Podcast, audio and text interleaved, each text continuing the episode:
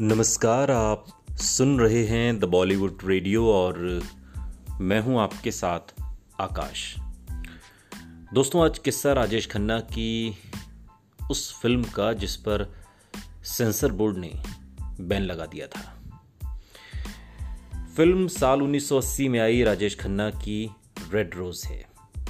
और इस फ़िल्म ने राजेश खन्ना के फैंस को हैरान कर दिया।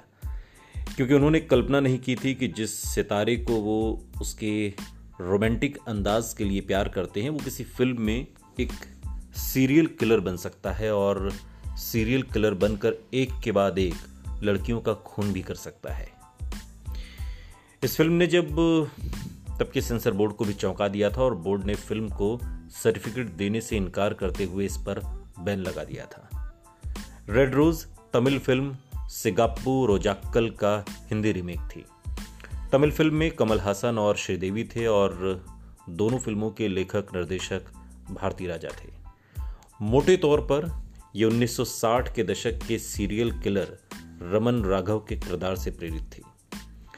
राजेश खन्ना उन दिनों अपने करियर में पुरानी चमक लगभग खो रहे थे और परेशानी में हर तरह के प्रयोग करने को तैयार थे।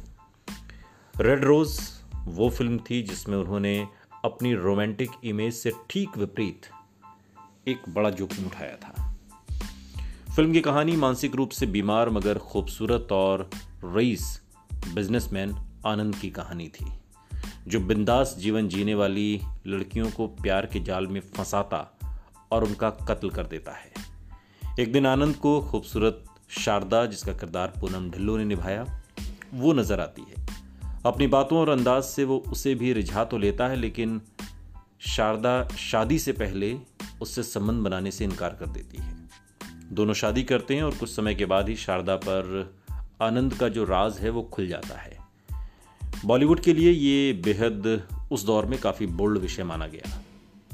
निर्माता ने सेंसर बोर्ड में एज सर्टिफिकेट मांगा, मगर सेंसर ने फ़िल्म को प्रदर्शन के योग्य ही नहीं माना और इस फ़िल्म को बैन कर दिया। रिवाइजिंग कमेटी में ने भी इस फ़िल्म पर रोक जारी रखी और तब निर्माता ने सूचना और प्रसारण मंत्रालय का दरवाज़ा खटखटाया। तब उसे फ़िल्म को रिलीज़ करने की इजाज़त मिली।